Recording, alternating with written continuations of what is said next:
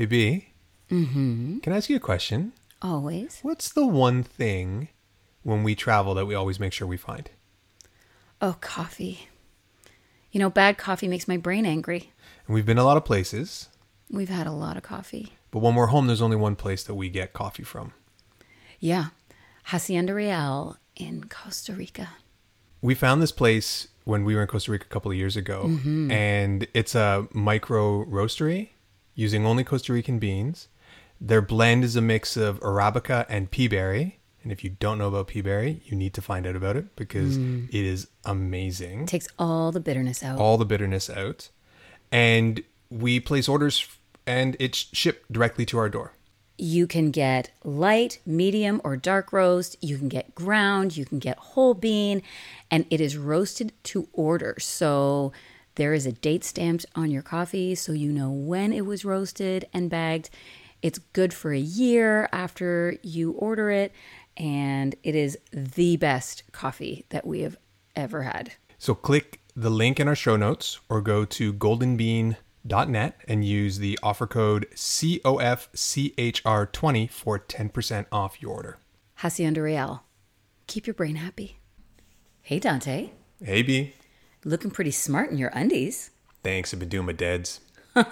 Oh, I can see that. But it's not just what's in them, it's what's on them.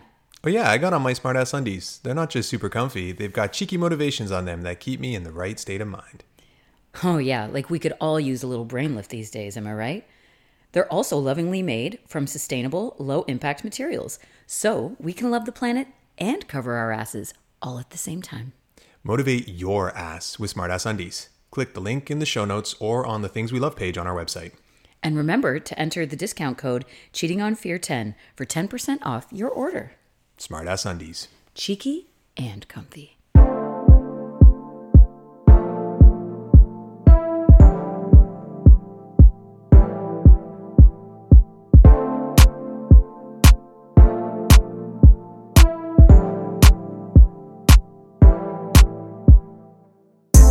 Dante, Oh, and I'm Beatrice. and this is Cheating on Fear. And we're welcoming back Dr. Tom Murray. It's been too long. Way, way too long. Way too long. Way too long. and we're just having giggles about some crazy shit that's going on. And we're just wondering, are people okay? Yeah, are people okay? There's some weird stuff going on. Dr. Tom, are people okay? Some are, some aren't. and thankfully so, they helped me to stay in business. Yeah. Yeah. We were just talking about how you're back in your lovely office and Which we've never that. seen from remotely. No. All of our chats have been at the home office. So Yeah. this is this is nice. This is where the magic happens. This happens. is it. Comfy couch and yeah, I like Yeah. it. So what's going on with you? Tell us, tell us what's been happening. I, I mean, we were, we couldn't believe it when we looked at the calendar and it had been a year since Yeah. we've spoken almost. So, um, Wow. what I know, what's going on with you? It's just been a crazy year. You know, I'm just so glad to really that being able to see people face to face. Mhm. That's a, a, a real joy. But I've been working uh, in the business. My business has certainly grown since being on your show and have finally pushed forward this book concept that I think we're going to be able to talk about today. Absolutely. Yes. Making nice with naughty. Making nice with naughty. Love it.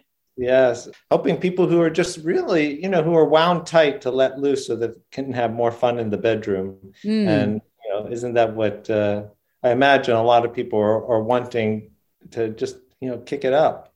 So what what was the impetus for you to move forward with that now? Did was it sort of a lot of the clients that you were talking to over over this period of the last couple of years and just trying to deal with in many cases an overwhelming amount of stress and trying to keep their their sex lives going or it's it, it it's been incredibly difficult for so many people to maintain long-term and short-term relationships during this time right? And Especially when people are living and working with the, with their partner twenty four seven. I mean, there's it, it's a naturally a, a loss of eroticism because part of what makes attraction have its place is a certain degree of obstacle. mm, when you can easily have access to something like you know going to the beach. If you live at the beach you're not going to go to the beach because Right. you can always go tomorrow, Yeah, it's always there. right? So a lot of people's spouses or partners become the beach after a while. Hmm. You're thinking, oh, I can just do. I, I'll I'll focus on what needs to be done today because the beach is always going to be here. So my partner is always going to be here. I don't need to invest in it. Of course, unfortunately, that creates its own set of problems. But you had asked, you know, what kind of spurred this idea? And it actually came about in part from the pandemic. Six months into the pandemic, I was working with a couple, and uh, it dawned on me that I asked a question. I said, Are you be careful parents or are you have fun parents? Oh. So I've been again playing with that question, and I found that I could predict with a considerable accuracy whether a couple was having a satisfying sex life based on their answer to the question of Are you a be careful parent or a have fun parent? And what I found is that those who were who leaned be careful were more likely to have unsatisfying sex lives. I'm unsurprised at that. yeah. Just the no funnigan parents. We all know them, don't we? Be careful, be careful, be careful. You know, Yeah. just Yeah. Huh. So interesting. And so the ones that were like, go have fun. In fact, go have fun with your earphones on. Those were the ones where it was like, yeah. yeah. there's there's Right. an old there's an old um Cialis commercial where you see a, a teenaged kid sitting at he's gaming and his dad comes down and he just cranks the volume way up and then leaves and is like, okay, now we're good. Yeah. Now we're good. That's so yeah, that's really interesting. I had a couple today and I asked that question, are you a be careful parent or have fun parent? And they were they said be careful. And like so many couples, they were having sex fairly infrequently, maybe just a, a handful uh, times a year. And I explained how that meets the technical definition of a sexless relationship when you have sex on average less than once a month. And their excuse was, well, you know, now they have teenagers. And I'm like, I asked, well, how old are your kids? And I'm like, their kids are the same age as mine. and that's not an excuse for me. and you, you don't you don't want to flex in a session and go um i have sex all the time so i don't know what your problem is and and and it's like well your kids don't know you have sex i mean you know it's this kind of this rule orientation and that's really you know making nice with naughty is is geared specifically to people who i would call over controlled Hmm. right? Over controlled meaning that they tend to lean rule you know have a rule orientation about how the world should be must be and has to be. And i think i may have mentioned this on a previous episode. They're the ones that go behind their partner to rearrange the dishwasher Mhm. Mhm. no because it wasn't you know they didn't do it right. And and not that being over controlled is bad you know there's a lot of in fact in our culture uh, many of the features of an over controlled person are seen as virtues. Right. Right you know high, highly work you know high detailed oriented hardworking dependable all of those things can be really appreciated in our culture. And, but when it comes to intimate relationships where vulnerability might have to may be a part of, of establishing that relationship then they kind of they distance away from that whatever makes them feel vulnerable. Hmm. And are these rules self-imposed or are they remnants of their upbringing or or expectations that have been put on them previously? Because it sounds like they've and i know people like this that have created they create a prison for themselves with all these rules that they that are really quite arbitrary. Mm-hmm. And there's no real consequence for breaking those rules except perhaps a more satisfying sex life is what mm-hmm. you're saying. All over controlled people are to some degree hoarders. Mm, hmm. but they may hoard different things. Some people hoard stuff, right? And, and they do it on the premise of, oh, I might need it in the future, or someone else might need it. And so I don't want to get rid of it. mhm. Others hoard time. I got to save time. That's a waste of time. We got to stay on time. So they, they can hoard time in that way. But what they all have in common is that they're really hoarding safety and security Mm. what will make me feel safe and secure so all of those rules are the the belief is i have to have those rules because I ultimately need to feel safe and secure. And if I don't have the rules, I feel vulnerable, right? And I don't like to feel vulnerable. So I need you to abide by the rules, or I have to abide by the rules. Would you say that this is a bit of a, a how to, more of a practical guide to getting over that and and and giving them some maybe exercises to do or things to do to get past that? That's exactly right. So for a lot of people, they were told their whole life, their whole childhood, don't be naughty. Hmm.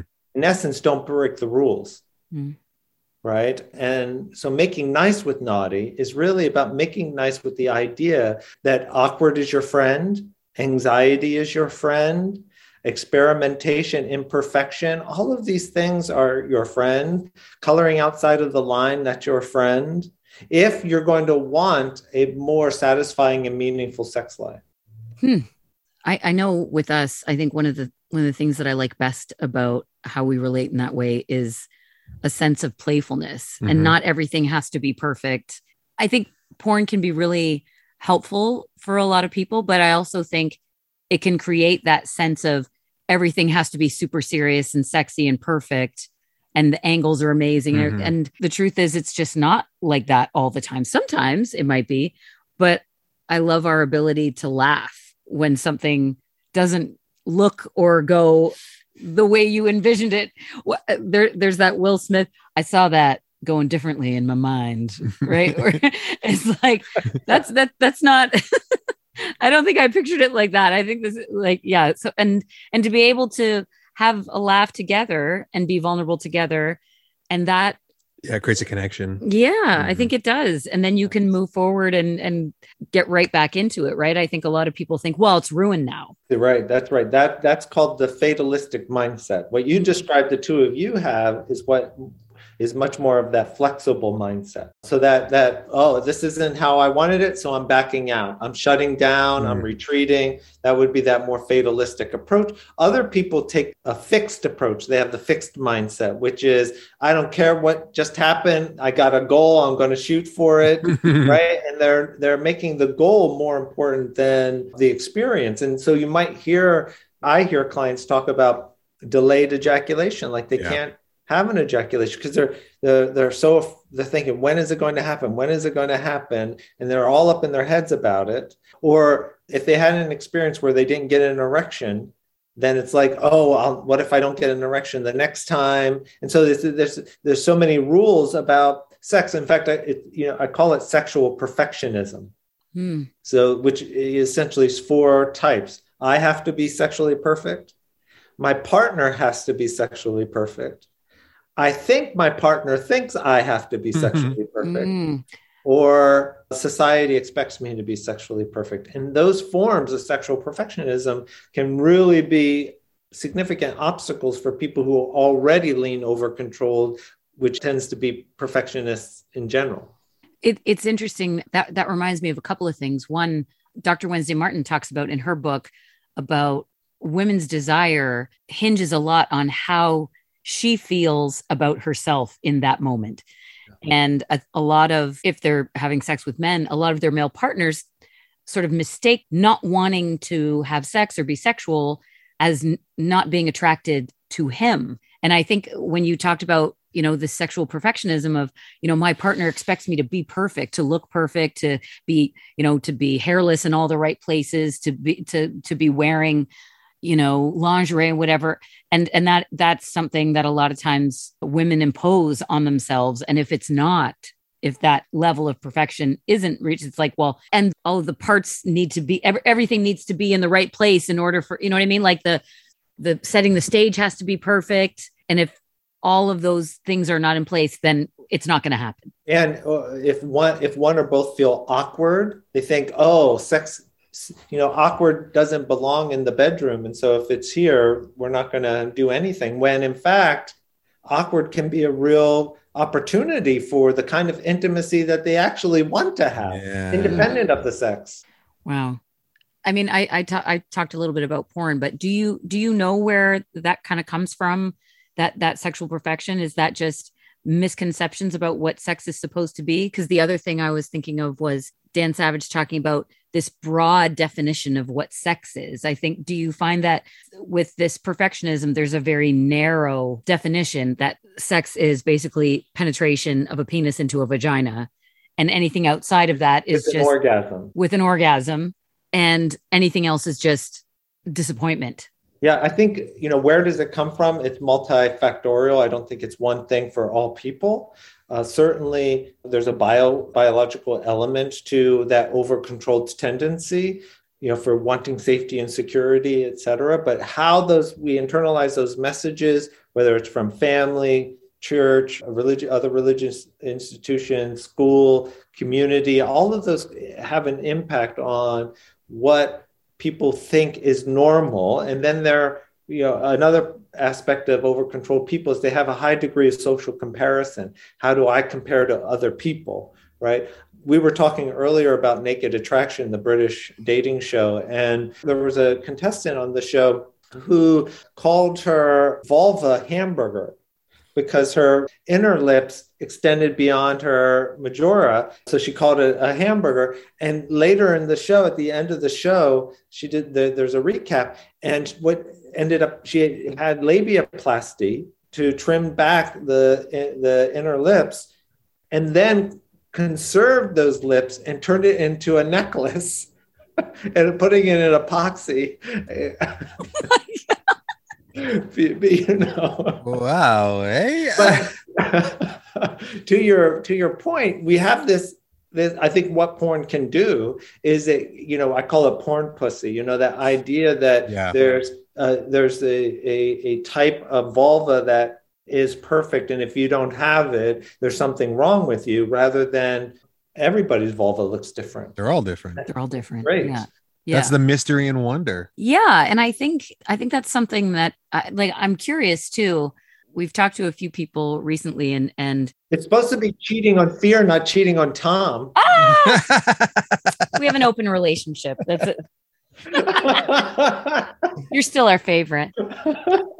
I think uh, like we'll ask, you know, well, what does this look like in you know couples that are in non-traditional relationships, and they all go, oh, I don't know. We haven't done that research. we yet. haven't studied that. We haven't studied that yet. We don't know.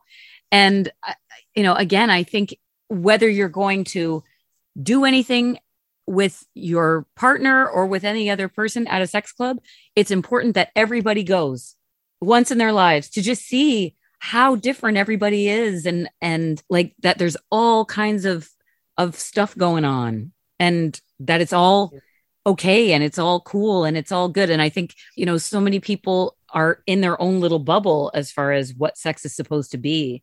And when you open up that experience a little bit and you're in that kind of environment and you see i think what you were talking about with naked attraction where you see all manner of bodies all manner of dyads couples thruples groups any you know with all kinds of different makeups i think it's quite a, a an education in opening your mind up to to what is possible and and what's i'm using air bunnies here normal right because you're right i think people are so scared about being weird or being an outlier That's exactly right. That fear element is so seductive. That's the other part of my book. I, you know, ultimately, as a therapist, my primary goal is to help people understand how their mind works, right? So that they can be better consumers of their own mind chatter. And one of the ways that the mind or ego operates is that it, it uses fear to seduce you out of the present moment Hmm. making you focus on the, the calamity of the next moment so that you're driven to want to prevent that calamity which is not has never happened right and so for a lot of people they're like oh i don't want to feel humiliated embarrassed in the next moment so i'm going to not do something in this moment which is really anxiety living their life for them versus they're they're deciding for themselves maybe I do want to walk down a nude beach and just see what that's like, right? I, I've rarely met anybody who regretted getting nude on a nude beach. Hmm. They, they experience a lot of anxiety about it, but if they can lean into that anxiety and then they do it, they're like, oh, wow, this is, there's a feeling of liberation. Oh, absolutely. well and that's where confidence comes from Yeah. Yeah. because that's you know courage isn't when you're not scared. Courage is when you are scared and then you do it and then you go, "Oh wow, like I did that thing." And I I think you're right, like overcoming that sense of of impending calamity and go, "Oh, I, this is actually fine." Did you want to share? Well, yeah, because I was thinking, you know what I'm gonna say. I do. I do know. there's a there's a like an adult lifestyle club in the heart of our city. you just call it sex club. It's fine. Sex club. Adult lifestyle. It actually it's actually the it, it's located in the kind of gay village of Toronto, and it was a bathhouse, and then mm-hmm. they converted into a sex club, Mhm. and it's got an outdoor pool and a patio. a rooftop pool. Yeah, like a rooftop pool. And then it's got all sorts of play spaces inside. And I remember the first time we went there, Mhm. I and it's clothing optional. Like nobody nobody's gonna make you get naked, but obviously you can, and a lot of people do. And I was that person who was like in a bathing suit, kind of walking on the pool deck, lots of naked people around. And then over the course of like the morning, got comfortable and Yes, we went in the morning. yeah, Yeah, because you make a day in case it. you missed it, yeah. we were the minute it opened up, we were there. Well, because it was it's summertime and you know, and and it's nice. And- That's what happens when you get controlled types that go to the sex. club want to get a good spot. Well, yeah, You know, there's only so much furniture, Yeah. right? But you're right. You get that confidence, and anytime we've gone since then, you can always spot the new people to the Mhm. place because they all walk out in the exact same way. And some of them get to the point where they feel comfortable enough and they want to get naked, and other people don't. And that's totally fine. Mhm. But it is such an indicator of, you know, if you wanted to be a good kind of ambassador to start a conversation, because they're having all of these sorts of things in their head going like, what the fuck am I doing here? And what is going on? Right. Never mind that there's two people fucking on like, you know, the chaise lounger That- right there. that that that that upped your comfort level very quickly. Yeah, yeah, Yeah. It, yeah, it does, eh? so it's it's interesting that that progression and how that changes your mindset after that. Because if you can be naked in public in an appropriate space, Mhm. then there's really not much you can't do. Like you can't find the confidence to do. That's such a funny thing. Where I've never met anyone who's went who's who's said, "Wow, I I really wish I wish I'd never gone to that new beach." I don't think I would. Right. I, I, you know what we all really want is to feel alive. Mm. We all just deeply want to feel alive. And so many of us, we can still be over controlled. We can still be heavily influenced by fear, but that doesn't stop the desire, the, the desire to experience awe, right? Agree. It's just that we're told that our culture says the epitome of success is safety and security. Hmm. Right? When that aliveness, I think, is so is when you're when you're just constantly focused on safety and security, you don't experience the aliveness. Well, it goes back to what you were saying at the beginning about the idea of obstacle, whether it's an obstacle with a partner or your own obstacles. If you can get over that, that obstacle of being afraid or being awkward, then the payoff is so much is so much better. And not to be stupid or or reckless, but yeah, that's that's such a great point that you make that yeah, we just want that sense of awe. And especially you know after the last couple of years going through all that together we just yeah. And the nice thing is though when you start to appreciate everything around you and find that joy in everything around you i find that that kind of fires you up in your sex life too like we had such a great time just going shopping together and hmm. talking to people and looking at things and picking them up and putting them back down like something that was like so fraught before was like oh my god this is so nice. And appreciating in each other just the joy of of living of finding the awe and like you know oh isn't this amazing? What a gorgeous day. Isn't that isn't that awesome? And look at this. And i think it all feeds into itself where you start to feel alive and then i think It's a positive feedback loop. yeah, I, Yeah. I think it's i think that's what when people talk about feeling super horny after a funeral right? Because I know, I know, I know it sounds gross, but it's like, what do you mean after a funeral? What do you mean? Not to during. I'd say the real death. but right where it's like you need you want something affirming life affirming Yeah. at that point there's just like Oh, right. you know want, wanting to feel that aliveness Like, that now that sounds awful because because there's deadness Because there- dead- there's 'Cause deadness there. dead- there's deadness you're such a bad influence on us you know Whatever gets you. That's right. That's right. Most people, I think, are walking around this planet relatively unconscious. Yeah. You know, they're just so wrapped up in their mind chatter, so worried about this, that, or the other thing that what you just described a moment ago of just enjoying the birds, the sunlight, the environment as it is, you can, that's where awe can be extracted when you're open and available to it. But the mind, you know, being the way that the mind operates, just wants you to be either in past or future. Hmm. Right? If it over focuses on the past, you tend to feel depressed. If it over focuses on the future, you tend to feel anxious. But when you can come into the present moment and be available to what is, that's where you find awe. And I think that for a lot of people, sex has that capacity. It pulls you into the present moment. Mm. but for a lot of people their mind still gets in the way and then they develop sexual problems. You'll love this. We think of you during our morning fast food sessions except it's not fast food. Because the last time we talked we were talking about that because sometimes the only time that we have is before i have to go to work. And it's like i uh, you know it's like well i feel bad because you know my mind is somewhere else you know or, uh, uh, or it gets to somewhere else at another and it's like well that's okay. Like if we only have this much time like you were saying it doesn't have to have it doesn't have to end in orgasm for it to be satisfying. It Mhm. doesn't have to it doesn't have to have this narrow definition of of what a sexual encounter is for it to be valuable and for it to connect you.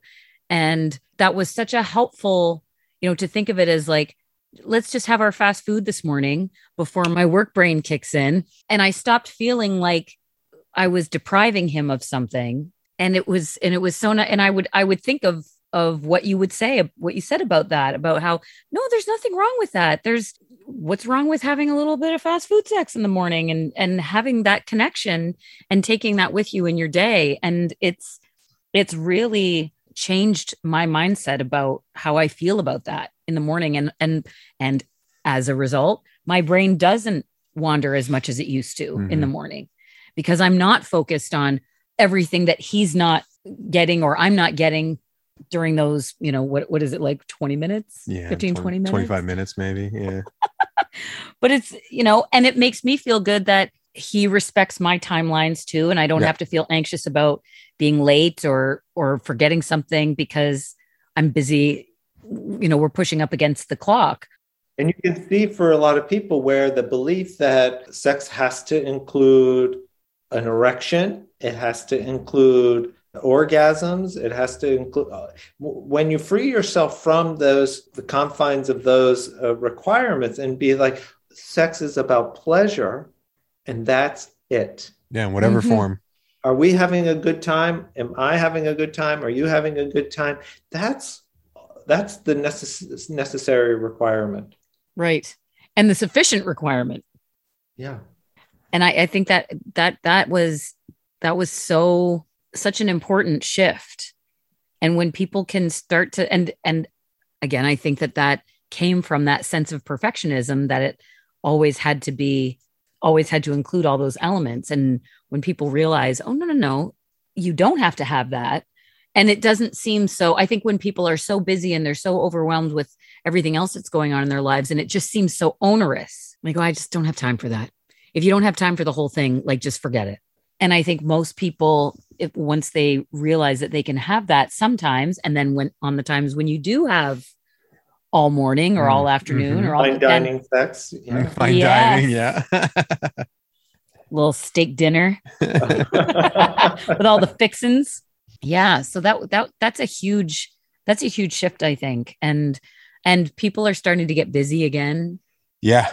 and it it, Yeah. it does it does impact things right like we it, do, it does it impacts it only to what a lot of people do particularly who are in committed relationships they start to organize their relationship around their other commitments Mhm. versus organizing those other commitments around their relationship and when they take that point of view of is this good for our relationship then you decide differently Yeah. you know one of the things that I, I i've pressed upon a lot of my couples of late is is is to remind them that marriage is about one thing and one thing only or commitment whether it's marriage or not is really about one thing and one thing only and it's not love you can be you know married or committed to someone without you can be in love with someone without being committed or, Mhm. or married to them and it's not about being happy there are a lot of, of unhappily committed married people right? so it's not about uh, love or happiness it's really about making each other's life easier. Hmm. can how do how can i make your life easier? And the assumption is if both of you are asking that question then there's a synergy there. Mhm. that but of course that's only one flip of the one side of the coin. The other side of the coin is i want to avoid making your life harder so it's not only how can i make your life easier but also i want to avoid making your life harder. And and that again privileges the relationship. How am i showing up in ways that make it easy for you to want to stay? Mm. Mhm. or am I showing up in ways that make it harder for you to want to stay? That's the level of personal responsibility that can be challenging for a lot of people when it comes to being in a committed relationship. Absolutely. I don't know if you've ever heard the Chris Rock bit where he said, People always say to me, relationships are hard. He's like, No, they're not. Relationships are easy when both people want to be in it. Yeah. You ever tried to move a couch by yourself? It's impossible. you have two people moving a couch? No problem. Right. And I thought, I mean, like, I don't love everything he does, but I thought that, I thought that that was a really interesting take. And to your point, if I'm trying to make your life better and you're trying to make my life better, Everybody's getting better. yeah who who's who's losing out on that Yeah. people that want to hang out with us that's, that's, those the only. Now, what happens though is a lot of people, particularly over controlled people, will think, I know what will make your life easier. Mm, Yeah. rather than asking what will make your life easier. They'll impose their beliefs on the other person and be like, I do all of this, but then I have to ask the question what's the return on the investment? Mhm. If you're doing all of this, but it's a low return, because you haven't really been asking the other person what would make their life easier, then all you're going to end up with is resentment. Do you have a couple of examples of things that people commonly do where they think it's helping and it's really just not Well, I think you know. Again, it's usually in terms of volume. I if I make my partners lunch every day, but I don't really like what they pack. Egg salad again. yeah Bob, I want as a pudding cup yeah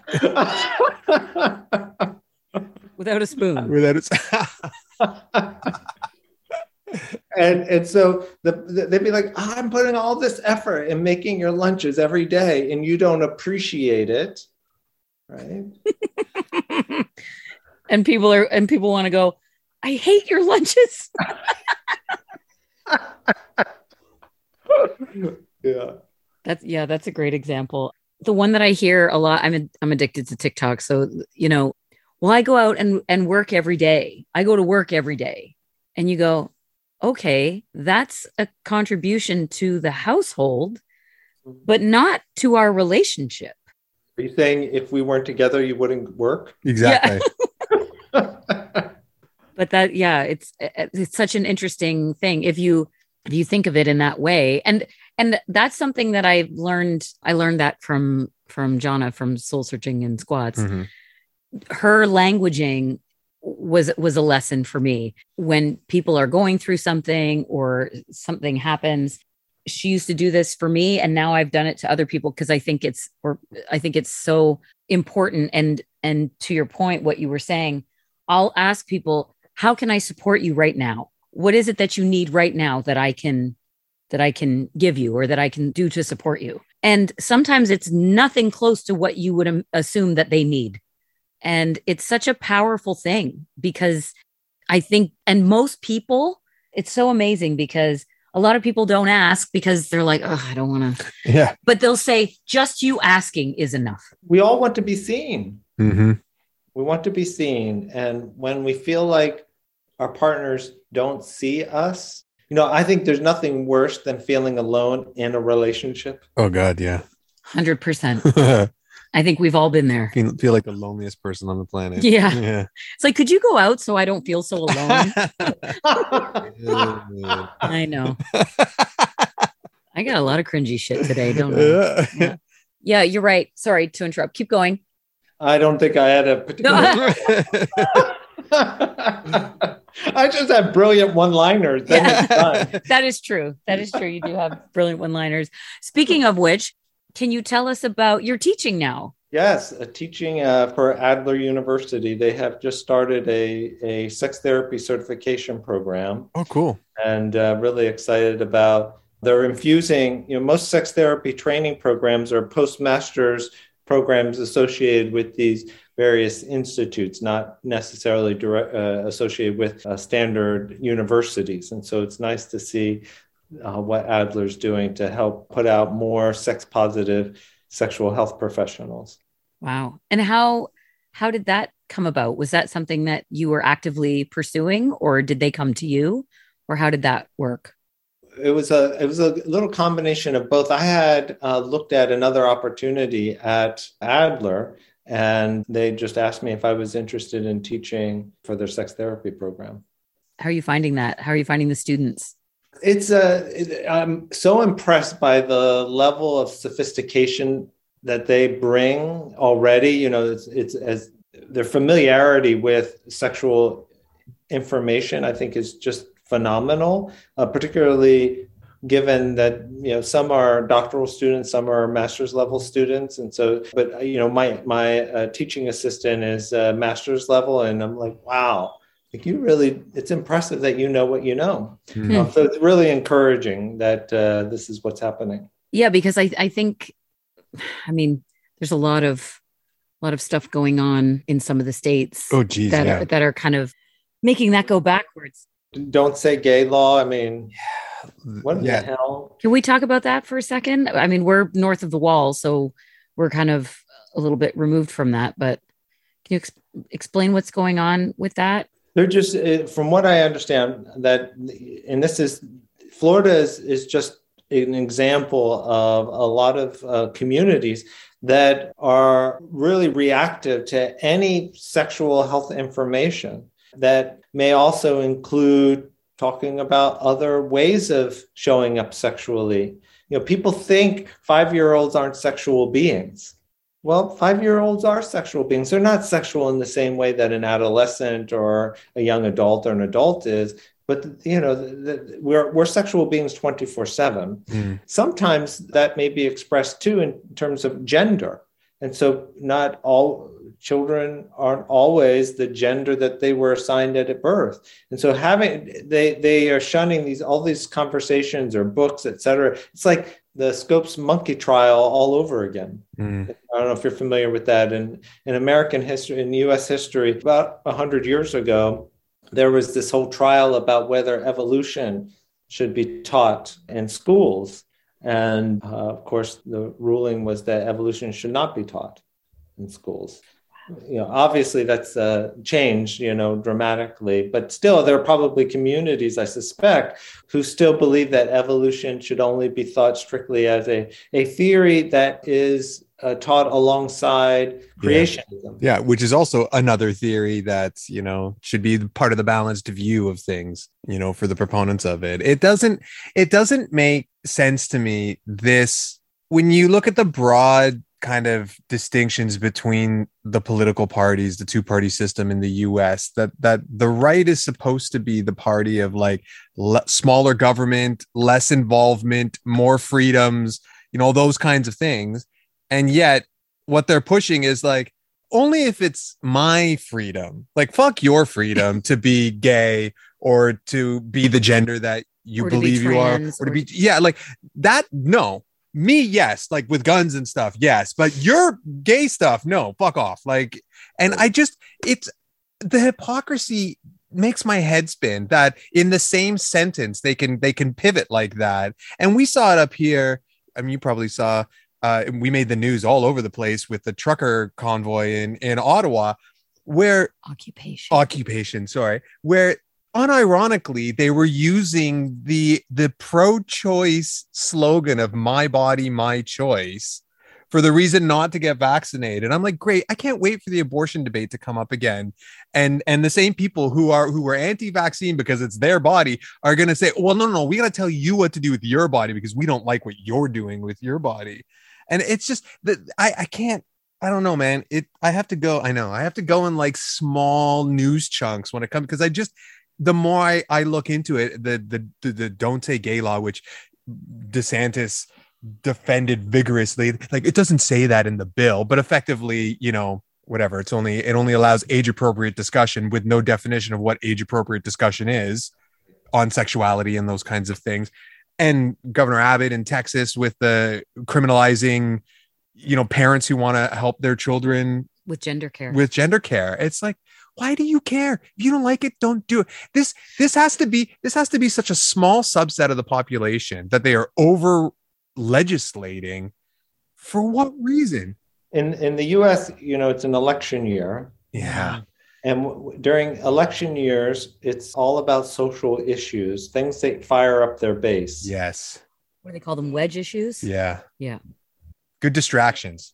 Distractions and there's this framing of moral crises Mhm. right everything is a moral crisis and how our society is slowly degrading because of the liberal agenda Oh, M and M's. You know, they're making the female M and M's characters less sexual.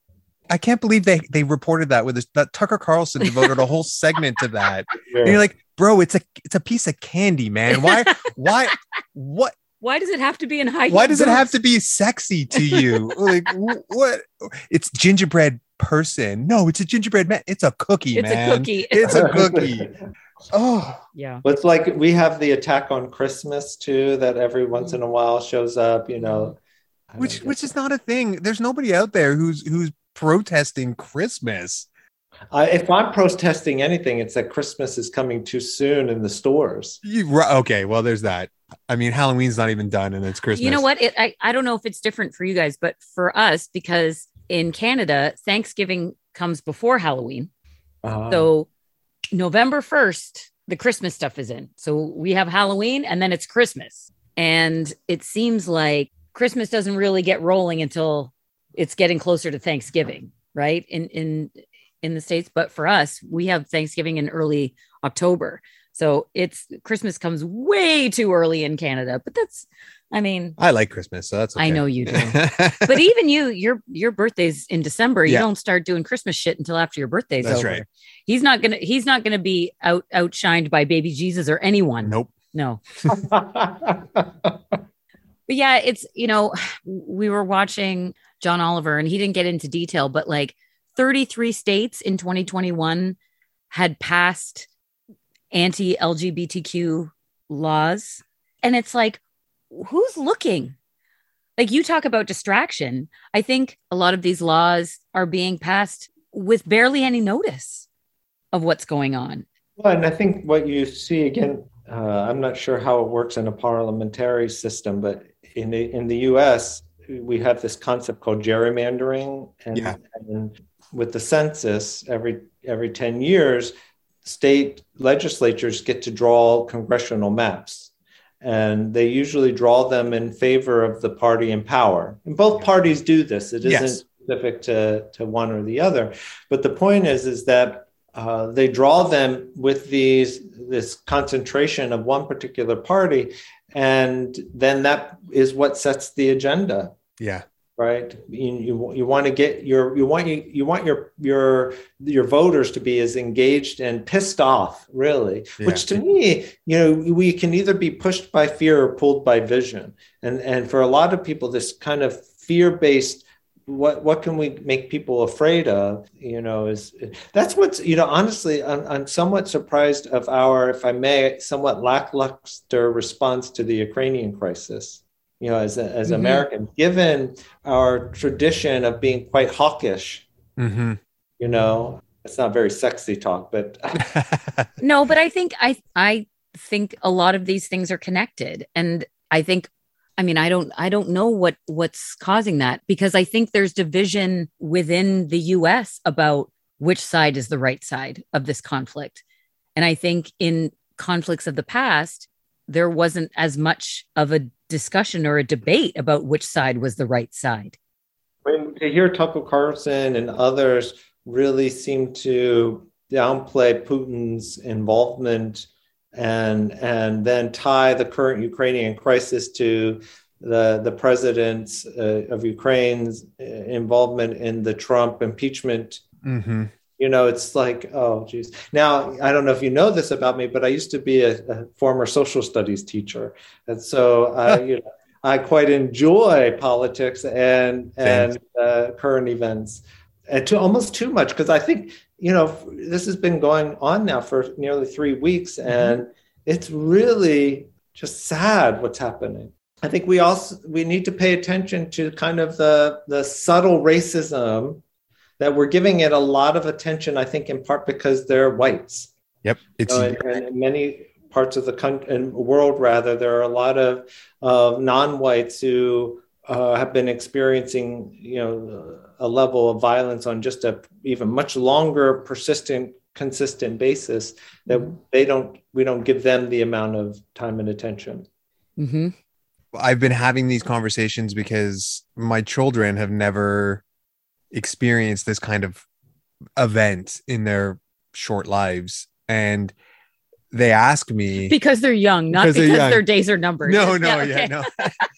but but they ask me like why why aren't we stopping Russia from from like why why aren't we helping Ukraine out more directly like enforcing a no fly zone over Ukraine. And I had to explain the I mean we grew up in the 70s and 80s in the Cold War where you know the threat of mutually assured destruction was going was was what kept these powers in check and explaining proxy wars to the kids. It's like well Russia and USSR and America couldn't fight directly. So they funded one war in this country or this faction against another faction. And and and it's it's such a complicated issue and everybody is really just trying to like pump the brakes on it before it gets to you know the, a land war in Europe that involves Yeah. more than two countries right Yeah. and but at the same time that's cold comfort for the people who are who are living it on both sides you know the soldiers that were sent there with MREs that are older than them that expired in 2000 or 2002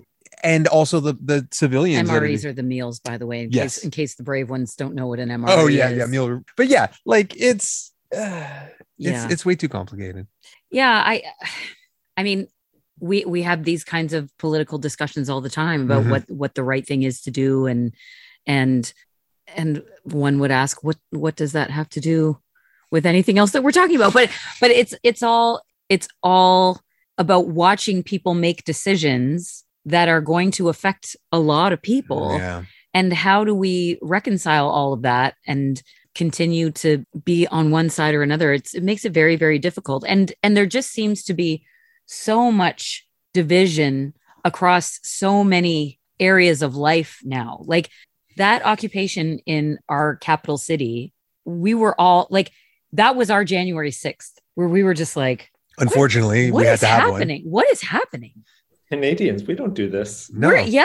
Like in other news, Canadians aren't being polite anymore. Like, what is happening to our, you know? And it's and and there was hypocrisy there's a lot of problems with that there in Yeah. terms of you know there are this is not the first time protests have happened not not certain first, certainly the first time on that scale in the capital but there's indigenous land protests all the time that that the government can conveniently swat down in in a matter of hours with the full force of every regulation and legislation available Yep. and yet But we let this go people. on but we let this go on for almost a month in in ottawa Mhm.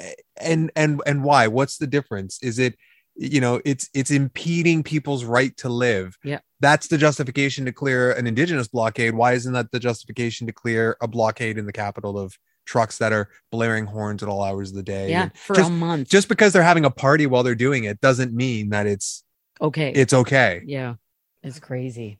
crazy Yeah. town It was. I think, what- I think what it all kind of comes back to is that what I was talking about earlier is this kind of unconsciousness Mm, mm. Mm, that when we're unconscious, when we're uh, when when the mind is much more interested in the wanting than it is in the having, it can really push us to do things that are, I think, quite regrettable.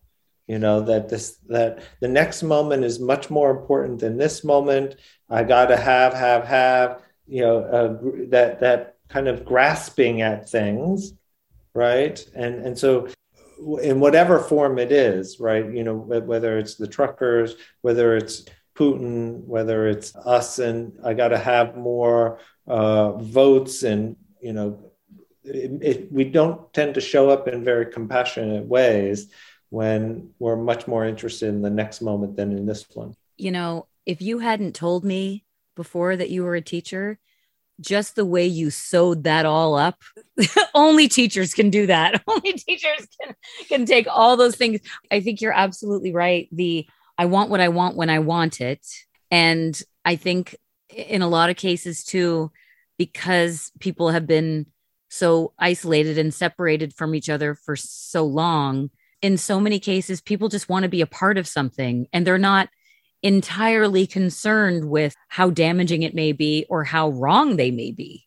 And I think that that is a crisis of connection and belonging in our society that we all need to heal from that and and and move forward. And I I was going to ask you one more question just when we were talking about all the the legislation and what is it that you think in the culture makes sex so terrifying that it needs to be that it it it just screams for legislation like do you do you have any sense of or any theories on what is it that makes it so terrifying for everyone where they feel like they just need to build a barbed wire fence around it The Bible. Ah. You know, it, this isn't new. This is just an iteration of what's been happening for a long, long time in this kind of legislating sex, right? I mean, it began with that whole the, the you know the notion of that sex is really about procreation. Mm. You know, for uh, hundreds of years, we've made sex performative, and you know when when there's a performance, then the possibility of failure now is a part of the equation. And that sets up this dynamic that my experience of my sexuality is inter- is related to a prevailing institution or institutions. However that is i cannot just be a sexual person in isolation but it's it's a an experience that exists within a context of other frames right? And depending on the kinds of experiences you have that might alter some of the frame but but one cannot divest completely from the culture in which they they were raised or in which they were they they lived right so it's that that programming that eh, what I also call domestication, right? So that we can be culturally domesticated, but we also are intergenerationally domesticated. So we're impacted on multiple fronts. Hmm. Uh, but I think for a lot of people in a Judeo-Christian culture, particularly, we can't escape the history that that religion has had on people's experience of of sexuality. Yeah. It's quite it's quite a it's quite a profound effect Mhm. even even as people are hand wringing and pearl clutching that our society is becoming more secular it still has such a profound effect on people's belief systems and their Yeah. behaviors and their and what stops them from having it's so ironic that it you know it's if it's all about family and all about you know but it's putting relationships and families at risk I mean, even if, if, we just look at some of the words that we use, virgin, yes where does that come from? right right? Yeah. But at, on the flip, though, a lot of people will use uh, religious terms to describe their sexual experience, such Mm. as ecstaticism or ecstatic, right?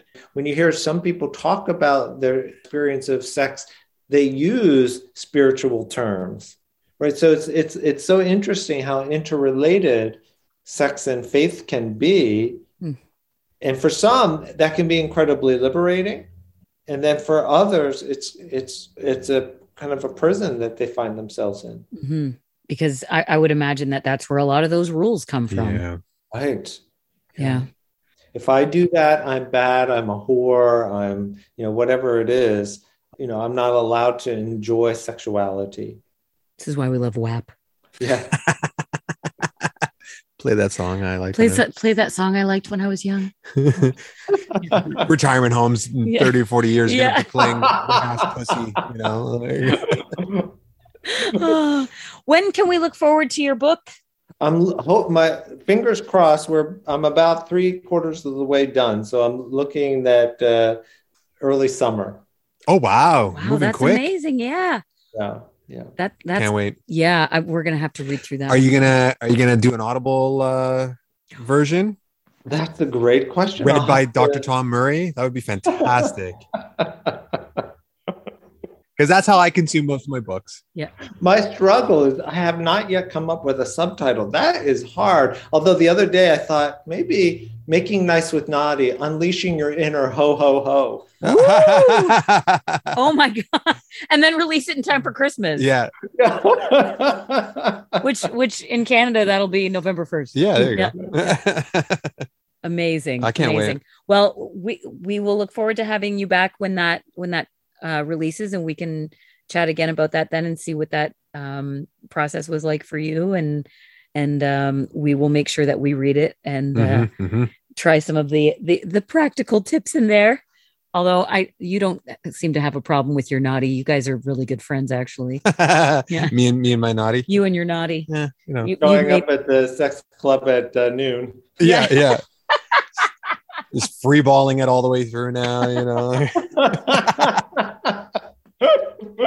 yeah, we got to put a towel down on the car seat.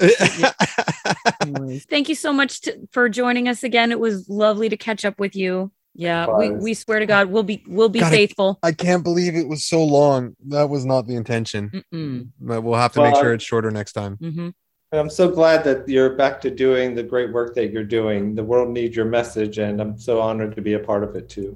Well, Thank, thank you, you. thank We you. That means a lot. That. that. means a lot. Okay, Thank you, Dr. Murray. we'll speak soon. Bye now.